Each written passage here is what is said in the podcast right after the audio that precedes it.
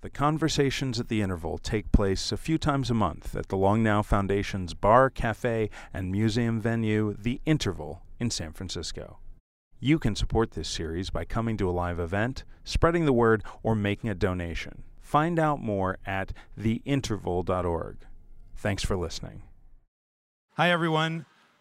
Thank you so much for coming to the interval uh, in, in the middle of the day. I hope this, is, uh, this will be inspiring. It will increase your productivity, uh, having, uh, I'm sure, stepped away from a lot of busy things. Um, this, is, this is a really special event. We're, we're so appreciative to Neal. He, he fit us in on his schedule uh, amongst uh, a, a busy, busy tour that was already going on. So um, thank you, and thank you all for, for being here. Give yourselves a, a round of applause to get us started today.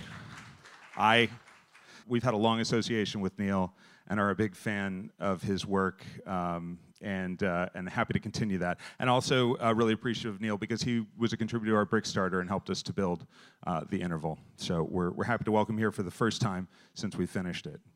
Um, so please give a big hand of applause, round of applause for Long Now co-founder Stewart Brand, who's going to introduce Neal.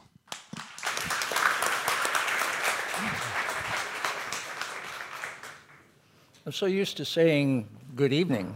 Do I have sound, by the way? Am I amplifying? Good. You can hear me. I can't. Um, this is not a good evening deal. It's you know, barely afternoon. Thank you for coming. The um, Manual of Civilization up here, which is still collecting, is a body of books meant to be useful for any civilization that wants to keep going for a long time, or if something bad happens, uh, be able to start over basically from scratch. and in this library are uh, a collection of first-rate hard science science fiction books. All of Neal Stephenson's books are in there, including the new one, and especially Anathem, which is, you know, got a long now clock in the middle of it.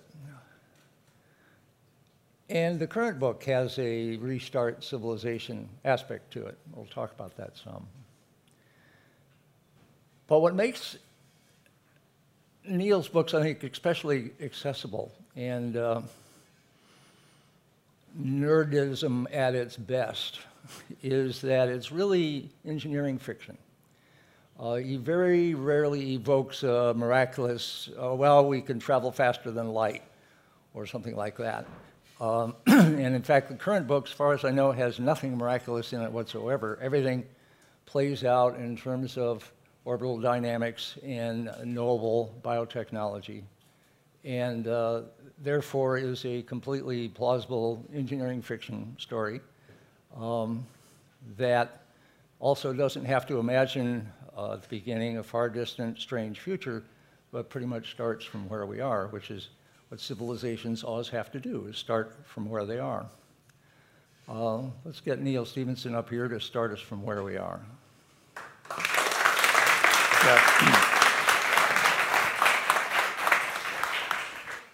Thanks, Stewart. Um, and thanks for coming out uh, in the middle of a day. Um, when I was a kid, I used to ride my bike to the bookmobile in Ames, Iowa, and check out whatever new science fiction had come in that, uh, uh, that, that week. And uh, at some point, I checked out a book whose name and author I've forgotten, um, which was a space ark book. It was about a global catastrophe that forced the people of Earth to uh, construct a, an ark and, and send a small number of survivors into space.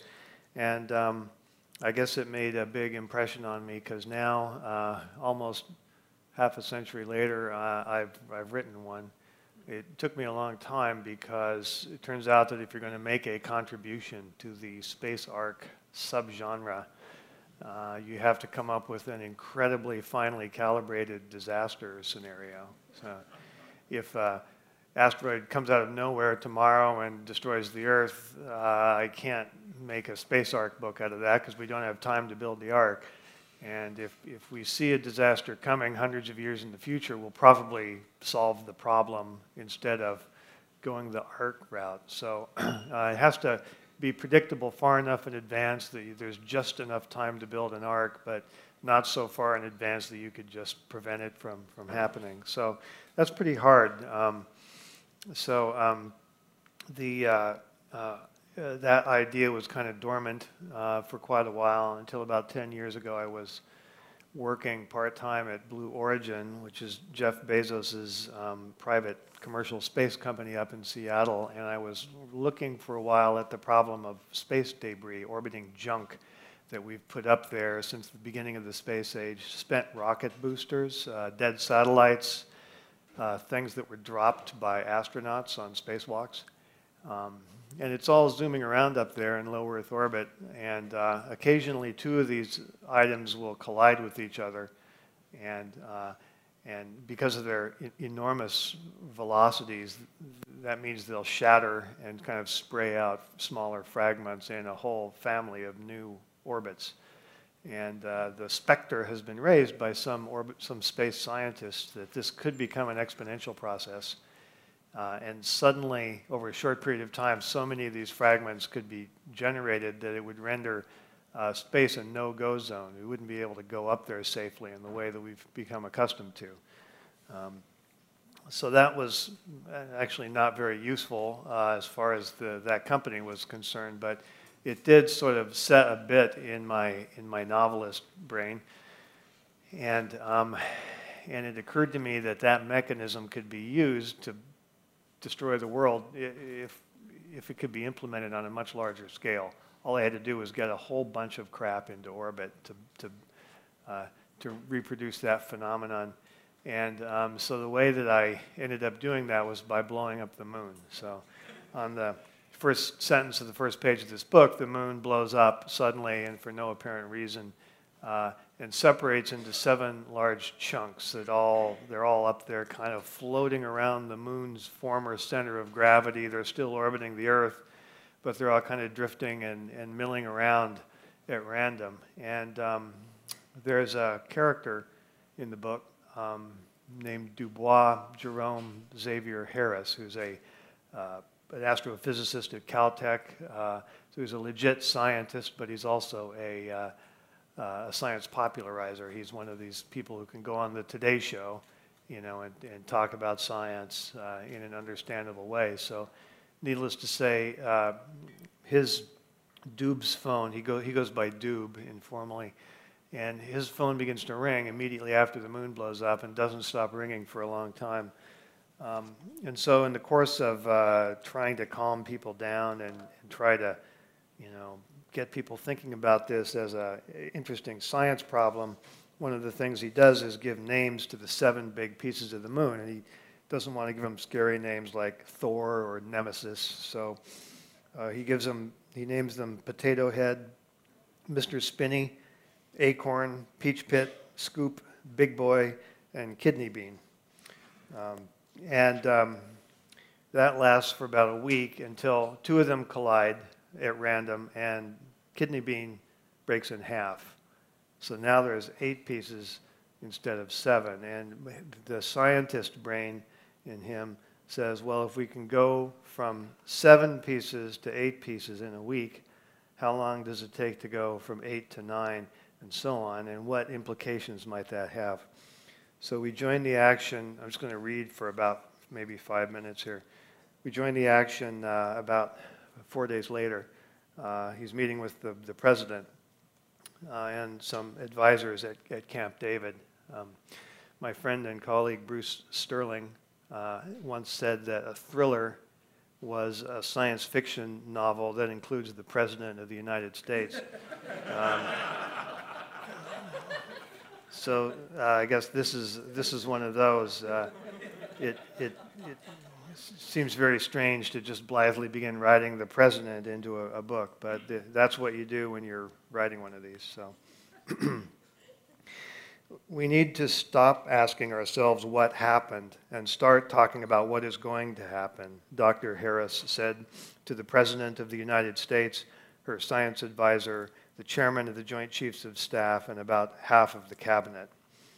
He could see that the president didn't like that. Julia Bliss Flaherty, currently nearing the end of her first year on that job. The chairman of the JCS was nodding, but President Flaherty was giving him a hard, squinting look, and not just because of the light coming in the window from the skies over Camp David. She thought he was up to something, trying to shift blame, trying to push some kind of new agenda. Go on, she said, then remembering her manners, Dr. Harris. Four days ago, I watched Kidney Bean break in half, Doob said. The seven sisters became eight. Since then, we've seen a near miss that could have fractured Mr. Spinney. I would almost welcome it, said the president, if we could get rid of those ridiculous names. It'll happen, Doob said. The question is, how long does Mr. Spinney have to live? And what does that tell us? He clicked a small remote in his hand and brought up a slide on the big screen. Heads turned toward it, and he felt a mild sense of relief at not being stared at anymore by the president. The slide was a montage of a snowball rolling down a hill, a fuzzy bacterial culture growing in a petri dish a mushroom cloud, and other seemingly unrelated phenomena. What do all these have in common? They're exponential, he said. The word gets tossed around a lot by people who use it to mean anything that's getting big fast, but it has a specific mathematical meaning. It means any process where the more it happens, the more it happens. The population explosion, a nuclear chain reaction, a snowball rolling down a hill whose speed of growth is pegged to how much it's grown. He clicked through another slide showing plots of exponential curves on a graph, then to an image of the moon's eight pieces. when the moon had only one piece, the probability of a collision was zero, he said, because there was nothing to collide with. Pete Starling, the president's science advisor, explained. The president nodded. Thank you, Dr. Starling. when you have two pieces, why then, yes, they can collide the more pieces you get, the higher the chances of any two pieces banging into each other. But what happens when they bang into each other? He clicked the control again and showed a little movie of kidney beans breakup. Well, sometimes, but not always, they break in half, which means you have more pieces eight instead of seven, nine instead of eight. And that increase in number means an increase in the odds of further collisions. It's an exponential, said the chairman. It occurred to me four days ago that it did have all the earmarks of an exponential process, Doob allowed, and we know what happens to those. President Flaherty had been watching him intently, but she now flicked her eyes over at Pete Starling, who made a dramatic upward zooming gesture with one hand, tracing the profile of a hockey stick. When an exponential hits the bend in the hockey stick curve, Doob said, the result can be indistinguishable from a detonation, or it can look like a slow, steady increase. It all depends on the time constant, the inherent speed with which the exponential thing happens, and on how we perceive it as humans. So it might be nothing, said the chairman. It could be that a hundred years will pass before we go from eight chunks to nine chunks, Doob said, nodding at him. But four days ago, I got worried that it might be one of those things that looks more like an explosion. So my grad students and I have been crunching some numbers, building a mathematical model of the process that we can use to get a handle on the time scale. And what are your results, Dr. Harris? I assume you have some, or else you wouldn't be here. The good news is that the Earth is one day going to have a beautiful system of rings, just like Saturn. The bad news is that it's going to be messy. In other words, said Pete Starling, the chunks of the moon are going to keep banging into each other indefinitely and breaking up into smaller and smaller pieces, spreading out into a system of rings. But some rocks are going to fall on the ground and break things. And can you tell me, Dr. Harris, when this is going to happen? Over what period of time? The president asked. We're still gathering data, tuning the model's parameters, Doob said. So my estimates could all be off by a factor of two, maybe three. Exponentials are tricky that way. But what it looks like to me is this. He clicked through to a new graph, a blue curve showing a slow, steady climb over time. The time scale at the bottom is something like one to three years. During that time, the number of collisions and the number of new fragments are going to grow steadily. What is BFR? asked Pete Starling, for the graph's vertical scale was labeled thus. Bolide fragmentation rate, Doob said, the rate at which new rocks are being produced. Is that a standard term? Pete wanted to know. His tone was not so much hostile as unnerved. No, Doob said. I made it up yesterday on the plane. He was tempted to add something like, I am allowed to coin terms, but didn't want things to get snarky this early in the meeting. Seeing that Pete had been silenced, at least for the moment, Doob tried to get back into his rhythm. We'll see an increasing number of meteorite impacts. Some will cause great damage, but overall life is not going to change that much. But then he clicked again, and the plot bent sharply upward, turning white. We are going to witness an event that I'm calling the white sky. It'll happen over hours or days. The system of discrete planetoids that we can see up there now is going to grind itself up into a vast number of much smaller fragments. They're going to turn into a white cloud in the sky, and that cloud is going to spread out. Click. The graph continued shooting upward, rocketing up into a new domain and turning red. A day or two after the white sky event we'll begin a thing I am calling the hard rain, because not all of those rocks are going to stay up there. Some of them are going to fall into the Earth's atmosphere. He turned the projector off. This was an unusual move, but it snapped them all out of PowerPoint hypnosis and forced them to look at him. The aides in the back of the room were still thumbing their phones, but they didn't matter. By some, Doob said, I mean trillions. The room remained silent. It is going to be a meteorite bombardment such as the Earth has not seen since the primordial age when the solar system was formed, Doob said. Those fiery trails we've been seeing in the sky lately as the meteorites come in and burn up, there will be so many of those that they will merge into a dome of fire that will set aflame anything that can see it. The entire surface of the Earth is going to be sterilized. Glaciers will boil. The only way to survive is to get away from the atmosphere, go underground, or go into space. Well, obviously, that is very hard news if it is true, the president said. They all sat and thought about it silently for a period of time that might have been one minute or five. We will have to do both, the president said go into space and underground. Obviously, the latter is easier. Yes, we can get to work building underground bunkers for, and she caught herself before saying something impolitic, for people to take refuge in. Doob didn't say anything. The chairman of the Joint Chiefs of Staff said, Dr. Harris, I'm an old logistics guy. I deal in stuff. How much stuff do we need to get underground? How many sacks of potatoes and rolls of toilet paper per occupant? I guess what I'm asking is just how long is the hard rain going to last? Doob said, My best estimate is that it will last somewhere between 5,000 and 10,000 years. so that's the setup of the, the book. It's pretty early. Um, oh, thanks.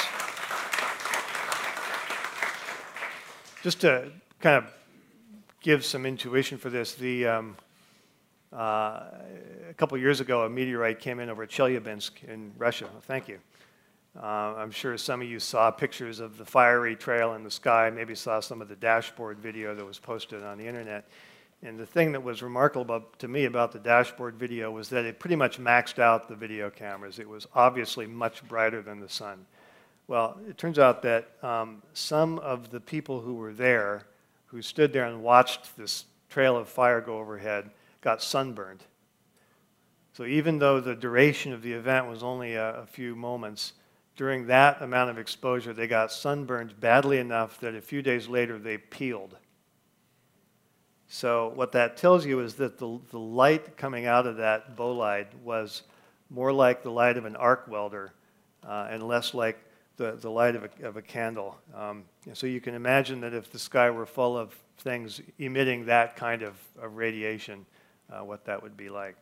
Um, so, anyway, that is my. Uh, my setup to write an arc novel, and uh, I won't go into a lot more detail about what happens next uh, since I don't want to spoil everything. But uh, uh the um, uh, we we follow the saga of what happens next, and we've got some some cool illustrations that were made for the book by Weta Workshop in New Zealand. Uh, including a, a new one that we just released digitally yesterday or the day before, um, I can't, can't tell because I'm on book tour.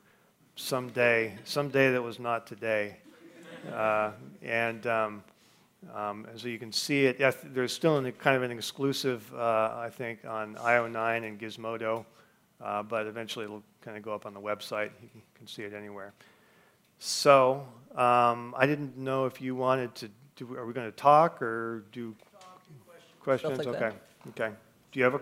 You want to start with something? Or? Uh, seven, seven eves. I've heard about the seven moons, but I have a feeling that's not the seven eves. Tell us where the seven comes from, well, you know, and then we'll get ready for questions. seven's just a, a magic number, right? So, uh, and and it could have been some other number, but at some point I figured out that seven eves was a palindrome. And at that point, it's like, okay, I missed that. I didn't get it was forward and backward. All right. The whole novel's not a palindrome. No. But it was released on on five nineteen fifteen, which is also a palindrome. Pub- publishers, they think of everything.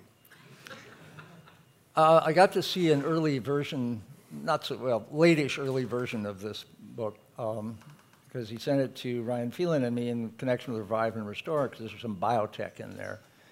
And I don't think I give away too much if I ask you to talk about where the seven in relation to biotech comes from. Oh yeah, the the uh, uh, the black-footed ferret. Yeah. So the um, uh, the black-footed ferret is a, a predatory animal that uh, eats prairie dogs, uh, and there used to be a lot of them because there used to be a lot of prairie dogs, and then farmers came and killed almost all of the prairie dogs, and so. The, the population of black-footed ferrets crashed, and it, it got as low as seven, I guess.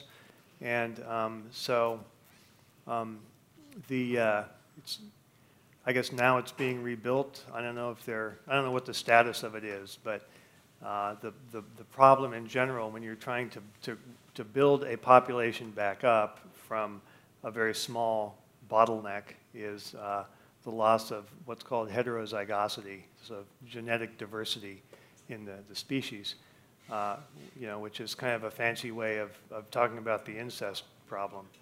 Uh, so um, uh, I, I, I, gather that there have been some efforts uh, made to, um, uh, to address that by, by intervening directly and, and, sort of monkeying around with, with their genetic code, which is kind of the only way you can get that heterozygosity back once it's been, once it's been lost. So. Uh, I probably butchered that, but th- th- at least that's the, the sort of cartoonish understanding of it that, uh, that this book is kind of based on. Because what, what happens um, in the book is that there's a similar bottlenecking phenomenon where the po- total population of breeding humans gets re- reduced to a very small number. No prizes for guessing what that number is. Uh, and, and it has to be built back up, but fortunately, they've got access to a, a fully featured a genetic engineering lab and somebody who knows how to use it.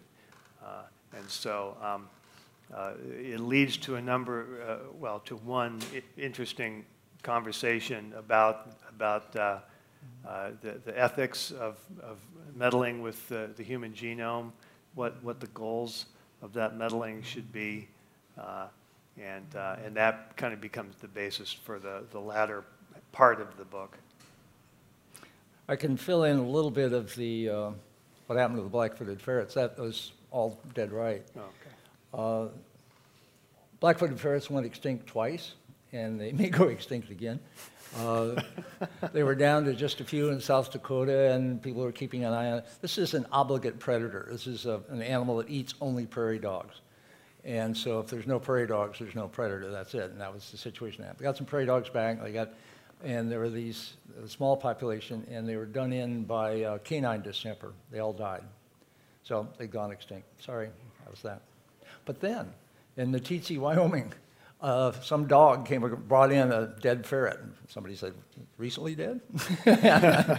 Where did that come from?" They tracked it down, and they found 13 uh, still living wild black-footed ferrets. It's a beautiful little animal, but yay long, totally active, lives about a year and a half, but you know, 60 years in a year and a half, it's fast, cute, charismatic. And um, they realized that probably they were going to lose them. So Fish and Wildlife took them into a captive breeding program, which has now been going for 30 years, based in Fort Collins, Colorado. And there's some in various zoos, in the Washington Zoo and so on. And uh, of those 13 animals, just seven uh, were able to reproduce in a way that their genes then went into the gene pool. And so they had the seven Eves problem, the seven founders. There's now have been probably 4,000 kits born. And at this point, there are several hundred living, many of them in the wild, some still in captivity. But they have the inbreeding problem that basically cousins, not even cousins anymore, really close cousins are mating with cousins, and you're starting to get kinky tails and not so good reproduction and things like that. So U.S. Fish and Wildlife came to revive and restore, knowing we're doing de-extinction. They said, you know, can you help pre prevent an animal from going extinct and do some uh, biotech in relation to these black-footed ferrets to uh, restore their heterozygosity in some fashion. Just one further story on that, which is that it turns out the frozen zoo had cryopreserved two black-footed ferrets over 30 years ago. This is at San Diego Zoo. And those two ferrets are not part of the seven. Oh, great. Okay. So we're now in the process of moving toward cloning, because that's you know, viable cells with viable DNA, cloning those two animals, and we will take it up to potentially nine founders. And then other things are going on in relation to disease and so on. So thank you yet again. You're totally in league with the Long Now Foundation. Yeah, it's all a secret plot. yeah. Yeah. Questions here? Right here. Kevin Kelly. Speak so up. one of your interviews, you said you had a. And we should repeat the questions for the live feed. You feed. had a peculiar uh, weakness for um, past generations of uh, universally despised and reviled subgroups. And Mhm. you were thinking of maybe the pilgrims. So are there any subgroups today that are universally reviled that you think might be interesting to people in the future? Are there any uh, subgroups now, Kevin Kelly asked, that might be, that are universally reviled now that will be of interest to the future? Well, of course, now it's, it's not considered okay to just universally revile anyone, right? So we've all become much more discreet uh, about that kind of thing. It used to be okay to, uh, to just write off whole slabs of, of the human race um, as being uh, just uh, impossible to, uh, to accept. Um, and that is a good question, man. Um, the, uh, by universally reviled, I mean, so probably the example I was talking about in that interview was the, the Puritans. So in, in uh, the Baroque cycle, the, so the main, you know, to the extent there's a main character, it's a guy named Daniel Waterhouse who's a Puritan from a family of Puritans. Uh, and um, and you know, uh, it, has been a very long time since uh, since the word Puritan was was used in an admiring way, right? I mean, nobody uses even even in at the time it was coined, it was used as as a way of slamming, uh, uh you know, an unpopular religious group. Um, so, uh, but the the the, Pur- the people who were who were derided as being Puritans you know, actually were some amazingly creative uh, people, and they, they changed politics, and uh, you know, they, they, they were kind of uh, forerunners of the, the ethos of, of entrepreneurialism and, and free enterprise. And that's true of uh, some other groups that were uh, poorly thought of at the time Jews, Armenians, um, uh, some Indian groups. Um, and so, um, so that's all, that's all past. Uh, I would have to think about it as to whether there's anybody like that now. Um, I'll bet Kevin Kelly's got some in mind. He doesn't, I don't know. You don't? So much for that. yeah. Back here, question. Oh, yeah. Want to repeat the question? Uh, do- why, why don't you repeat them and I'll, I'll or do you? I didn't hear the first part of it, so. Okay. So sometimes science fiction is looked at not just as entertainment, but as a guidepost to the future. And was I thinking about that when I wrote this? Uh, I think I think one has to be careful uh, about that because uh, if it seems like you're being too prescriptive or didactic uh, in in a book, then uh, people people just switch off, right? so you have to be really careful about that kind of thing. Uh, the um, uh, I, I, think the, the, the, most I tried to do was to um, maybe highlight or bring to people's attention some technologies or some ideas that I personally find interesting. Uh, so, um, like a minor example is that uh, at one point they make a ship out of ice. They get a piece of, of, a comet and they bring it back and they, they use it as structural material to make a big ship, spaceship, and they mix it with fibrous stuff to make a, a thing called pykrete, which is a real thing. If you mix mm-hmm. Sawdust and water and freeze it, uh, you get this pretty strong structural material that floats. And during World War II, there, were, uh, there was a plan to actually make unsinkable aircraft carriers out of this stuff and just basically ram them up onto the shore of Normandy. Uh, unfortunately, uh, that never happened. Uh, but um, uh, so you know, so that makes a that makes an appearance, and I've got another kind of abiding interest in a lost branch of physics, which has to do with the physics of moving chains. Mm. Um, which is related to the, the, physics of bullwhips and why they break the sound barrier. And so I ended up working that in. Um, but I had to be nudged into it. Um, I have a, a friend in um, Seattle who's a British uh, mathematician, uh, Arthur Champernowne, who um, read the, an early draft of the book and he objected to something, which was that in late, late in the book, someone gets from the surface of the Earth uh, to geosynchronous orbit in a way that's generally pretty graceful and you know, doesn't involve rockets. You know, uses big machines and harvesting energy from the atmosphere and kind of a, a different take on, on how to, to get to orbit. And, uh, but at one point, they, they were using a rocket uh, to complete part, you know, one leg of this journey. And he, he wasn't okay with that. So, you know, that kind of ruins the whole thing. That's got to go, you know. And so you've got to figure out a way to eliminate that rocket burn. And so that's when I uh, decided to try to shoehorn in this, this other kind of physics having to do with, with essentially making big bullwhips and cracking them in a programmatic way to, to, to make big changes in, in velocity. Say a little more about how the chain stuff works. I need to see you move your hands to get a sense of what the hell you're talking about. the, um, this is like a canned 90 minute tirade that I can give at any moment, so you've really got to be, be, be, careful. But uh, the, um, there was a Scottish physicist uh, named Aitken, John Aitken, who's got a namesake in this book, who was a a friend and a protege of, of uh, the Thomson brothers, Lord Kelvin and, and, James Thomson, and they had apparently noticed that if you get a loop of chain moving fast, like um, there's some chain up there. Yeah, so I was looking around for uh, sometimes roll-up doors have a. Oh right, yeah, we do have. That, right yeah, there. well, that, yeah, that's a good example. There's a light one. So if that got moving fast, you would see the loop down at the bottom, right next to your ear. That would spread out a little bit and become kind of stiff. It acts like it's almost alive, uh, and uh, it has to be kind of moving.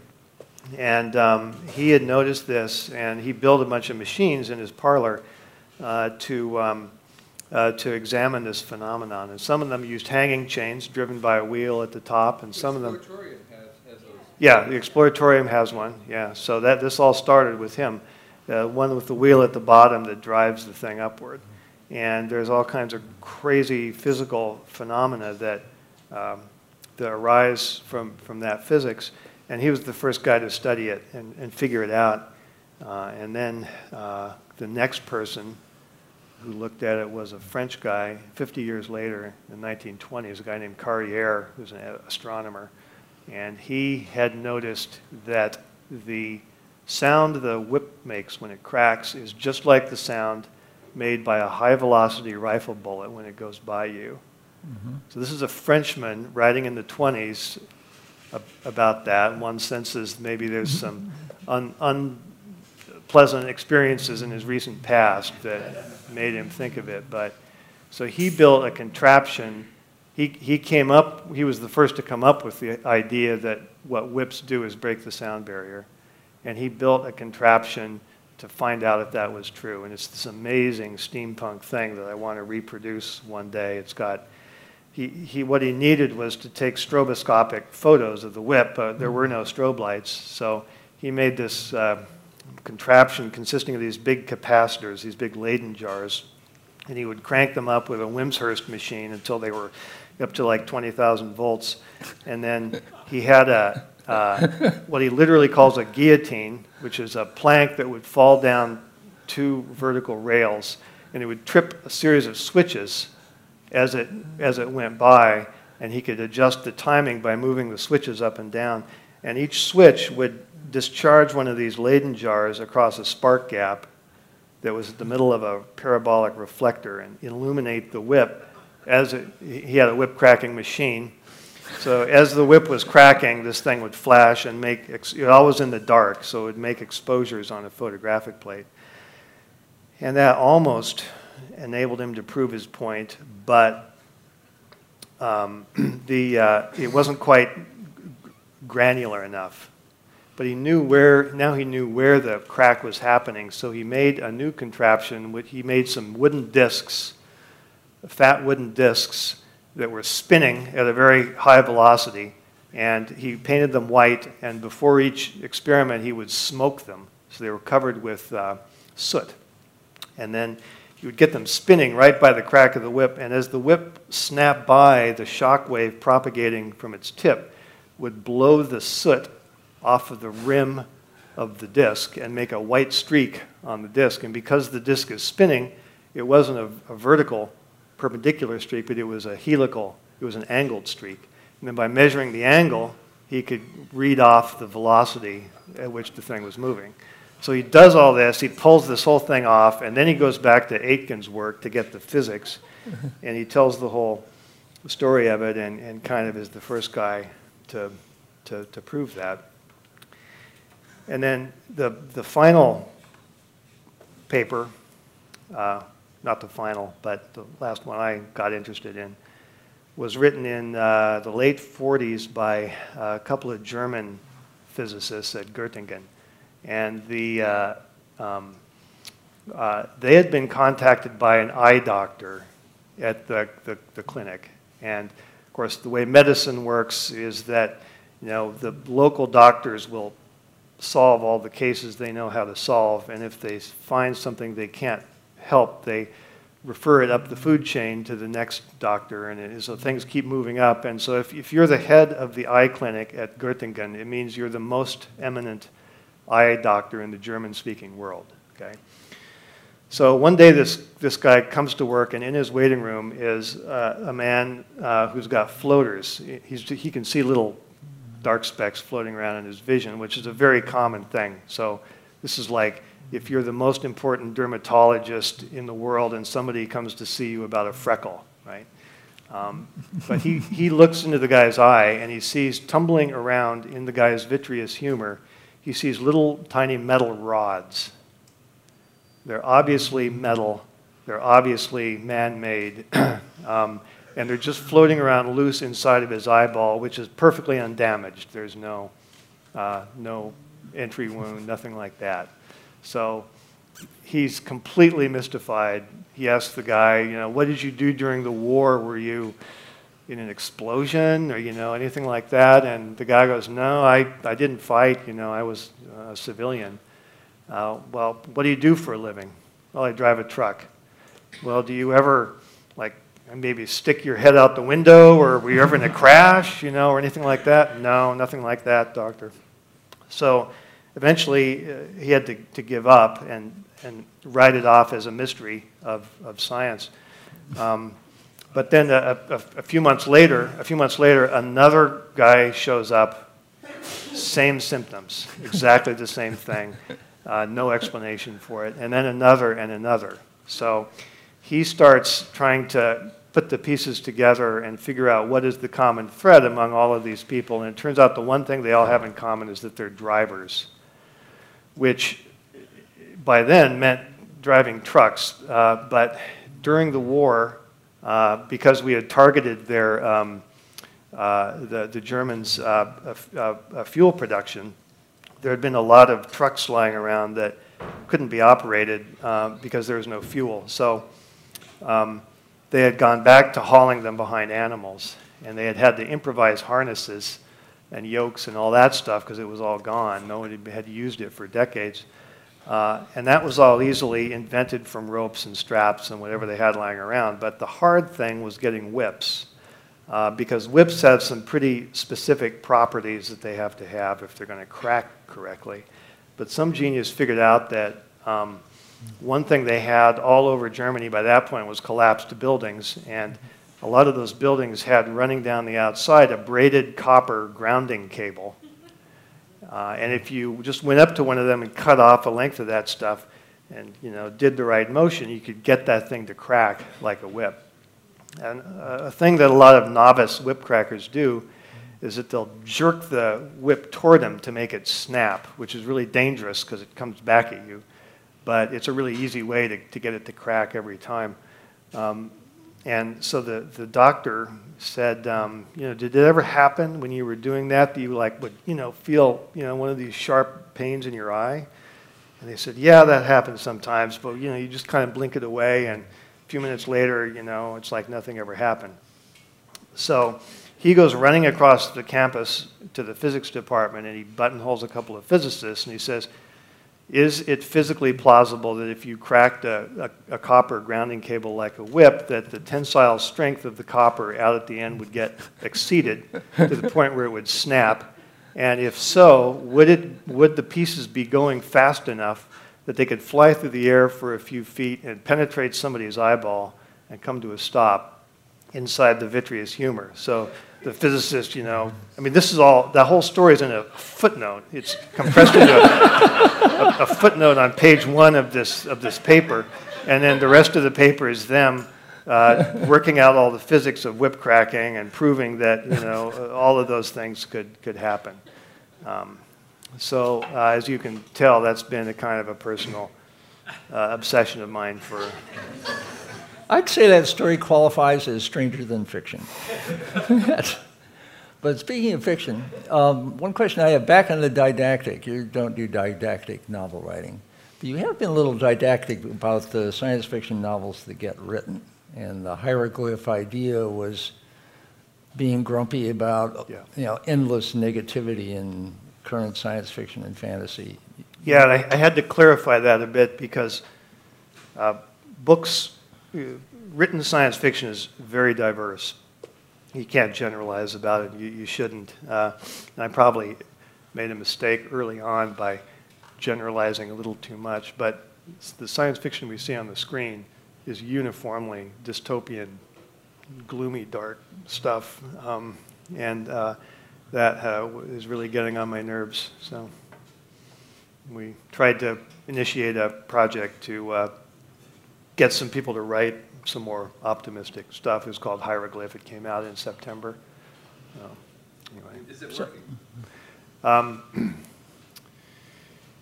I don't think so. I, I, mean, it's a topic of conversation now. Um, the, uh, uh, um, but uh, I, I, don't think there's any direct traceable results from it yet. Uh, but people are talking about it. Yeah, I think science fiction writers are relatively easy to shame compared to some. The, yeah, but, but I, I, would say that yeah. one thing on that is uh, this book involves the end of civilization, um, but it's not civilization's fault. And almost right. all of it. yeah. Yeah. It's a big difference. All these other things is climate change or nuclear or something like that. Right. Uh, yeah. yeah. Um, so I presume, you don't mind finishing your story, that, that you uh, speculate or calculate that a giant bullwhip can send a spacecraft to GEO. Just say a little more about that. Uh, yeah. So along those lines, so besides molding your next novel, what do you do? What do you think about? What uh, you know? What's going on in your life besides uh, novels? Two questions. A small one and a big one. The small one is say more about whip cracking into space, and the big one is next novel uh, framing.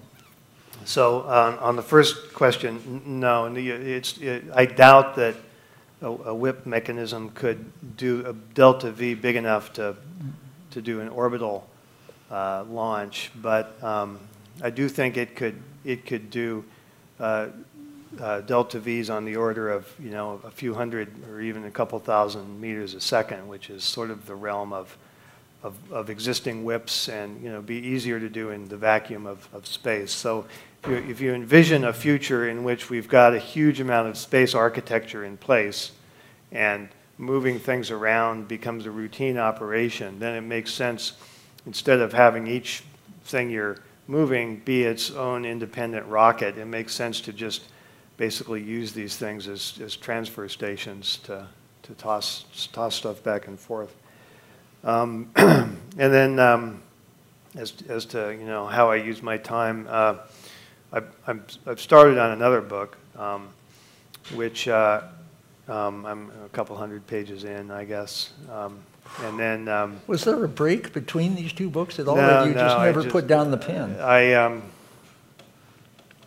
I, I tend to fall into uh, a foul mood when, when I'm not doing something, when I'm not writing a book. Um, And uh, so uh, I don't like uh, to stop. And also, I'm sort of, you you know, putting, putting the long now hat on for a second, you know, I am aware that uh, I will not live forever. And so, um, you know, hopefully I'll live for a while. But uh, I, I wanted to break this habit of just stopping for a whole year, you know, between, between Had you done that before? Yeah, pretty much. Mm-hmm. Um, so, um, so I just decided to keep going. Uh, I'm also working part-time for a company called Magic Leap, which is making um, augmented reality uh, hardware um, of a novel type.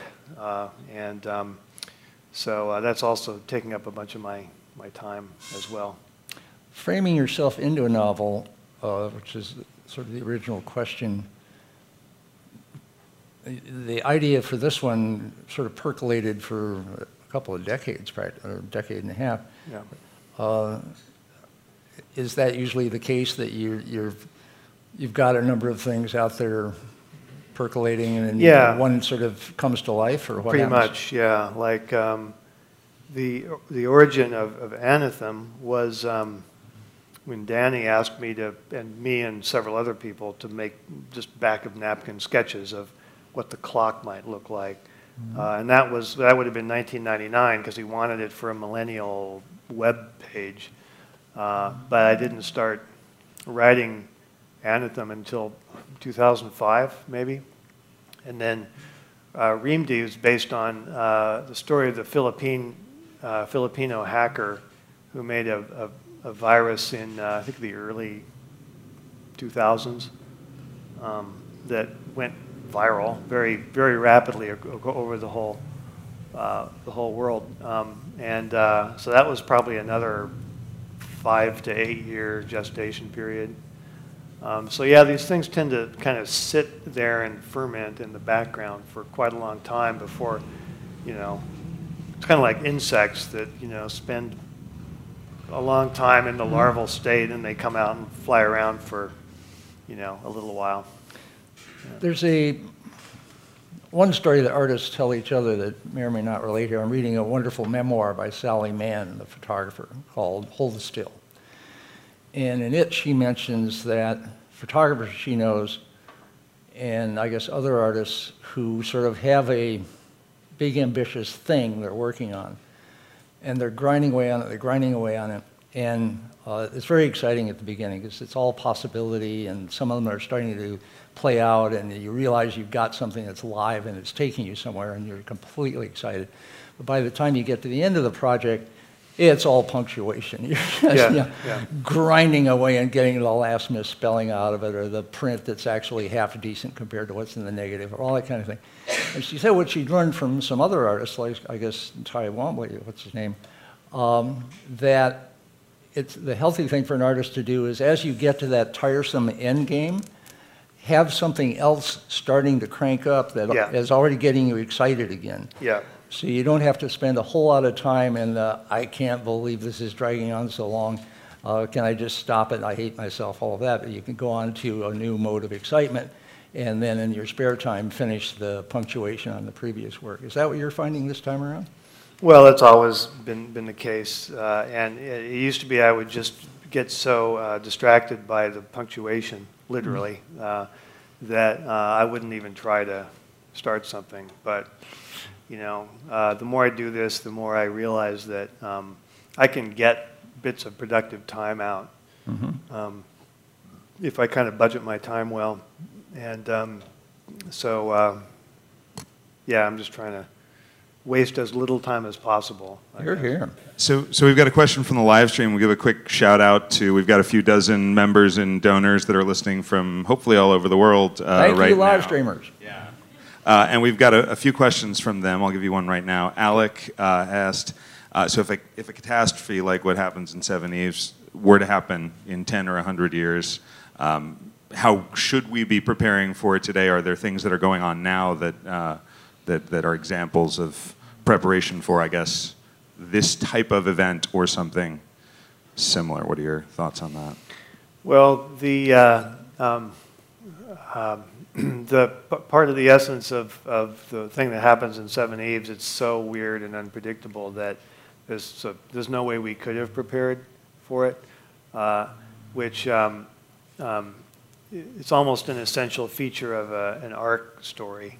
And, you know, whoa, this, this came out of nowhere. We, you know, it's too late. You know, we have to have to build an ark. Uh, so no, I mean, I, I think the best we can do is, uh, is is maintain those features of the society that make us adaptable and flexible and able to, to come up with, with new solutions rapidly. Um, David Deutsch uh, writes about this really well in the beginning of Infinity. Uh, so what what features uh, a, a culture has to possess in order to be capable of dealing effectively with new stuff. Uh, so that, that's his most recent nonfiction book, The Beginning of Infinity. What else you got? Uh, so Donna Teresa asks, during the research and writing process, uh, what did you find seemed to be an essential cultural difference between a spacefaring people versus a terrestrial people? How does that play into the book? Well, I mean, uh, the the um, um, look. There's a there's a, a, a, a really broad generalization that has been made about the difference between American culture and Canadian culture. So it's it's a generalization.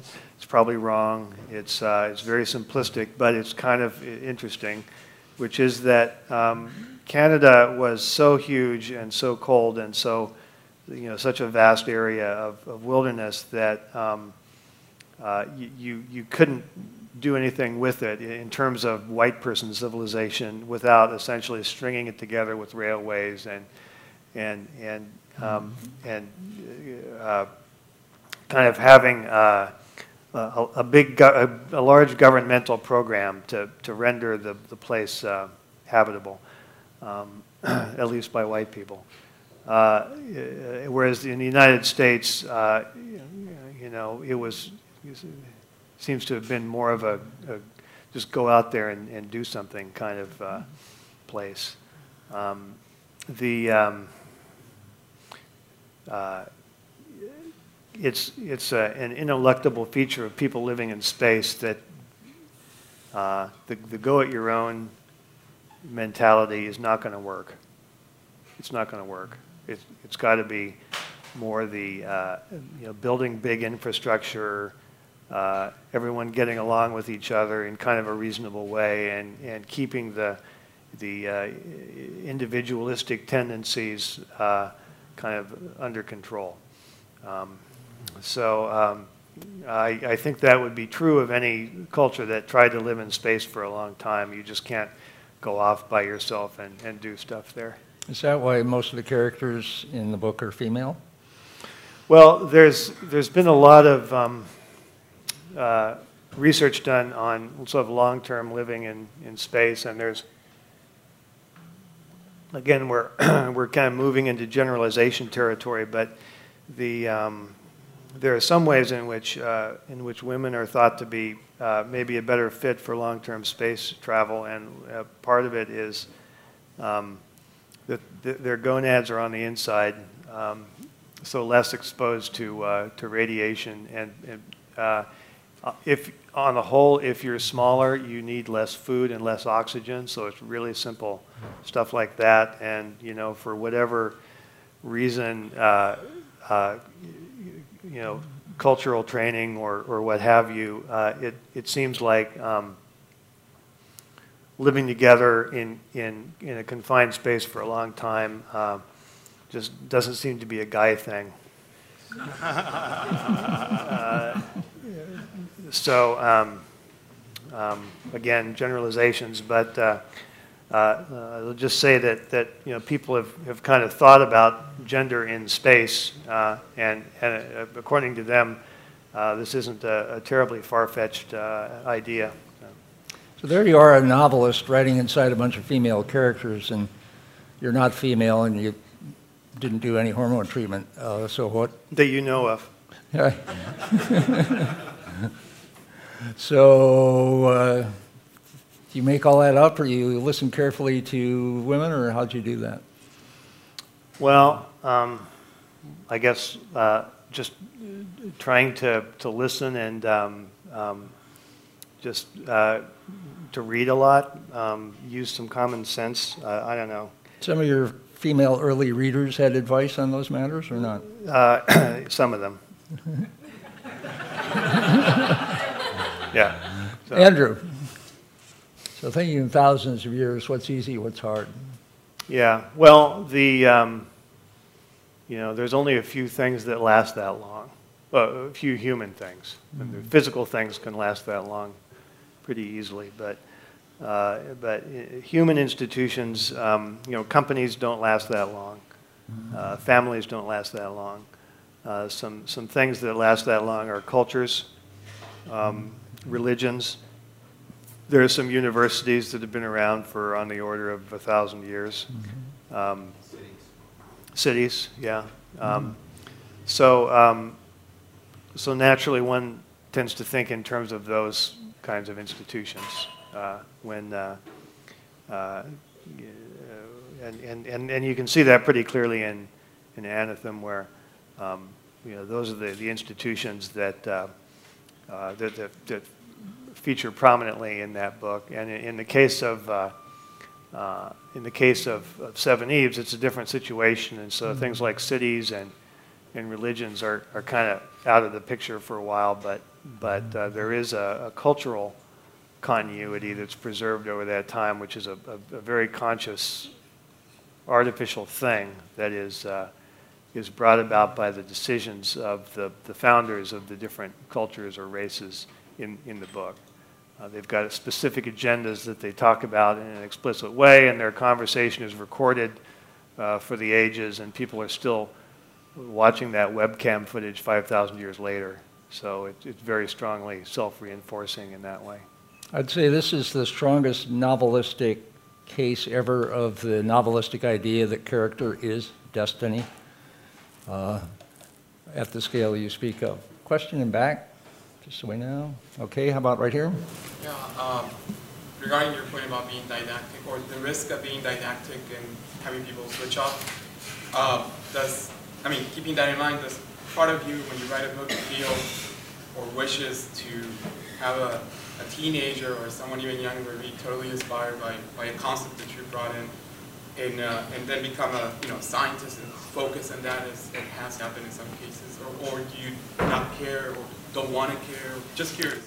Question about is inspiring teenagers something uh, you have in mind? Well, uh, I've been doing it long enough now that uh, you know uh, there's this. Uh,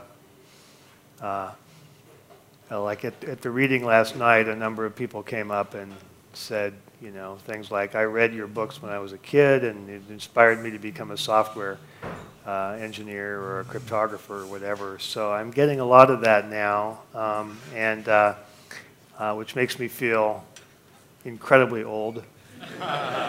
Especially when the, the person saying it appears middle aged to me.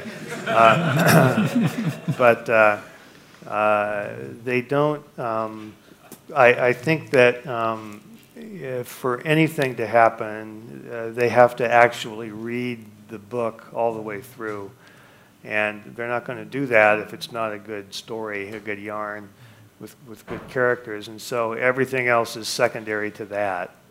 Uh, so that's what I was kind of getting at when talking about being didactic. Um, I think if you are fulfilling the sort of first responsibility of telling a good story uh, that people enjoy reading, then that gives you a, a little bit of leeway to, um, uh, you know, to maybe sneak in a few inspirational moments or, or, uh, or, or ideas for people to think about. But um, it's got to be done somewhat, somewhat cautiously. You also wrote the Young Ladies Illustrated Primer, which is exactly that. I did.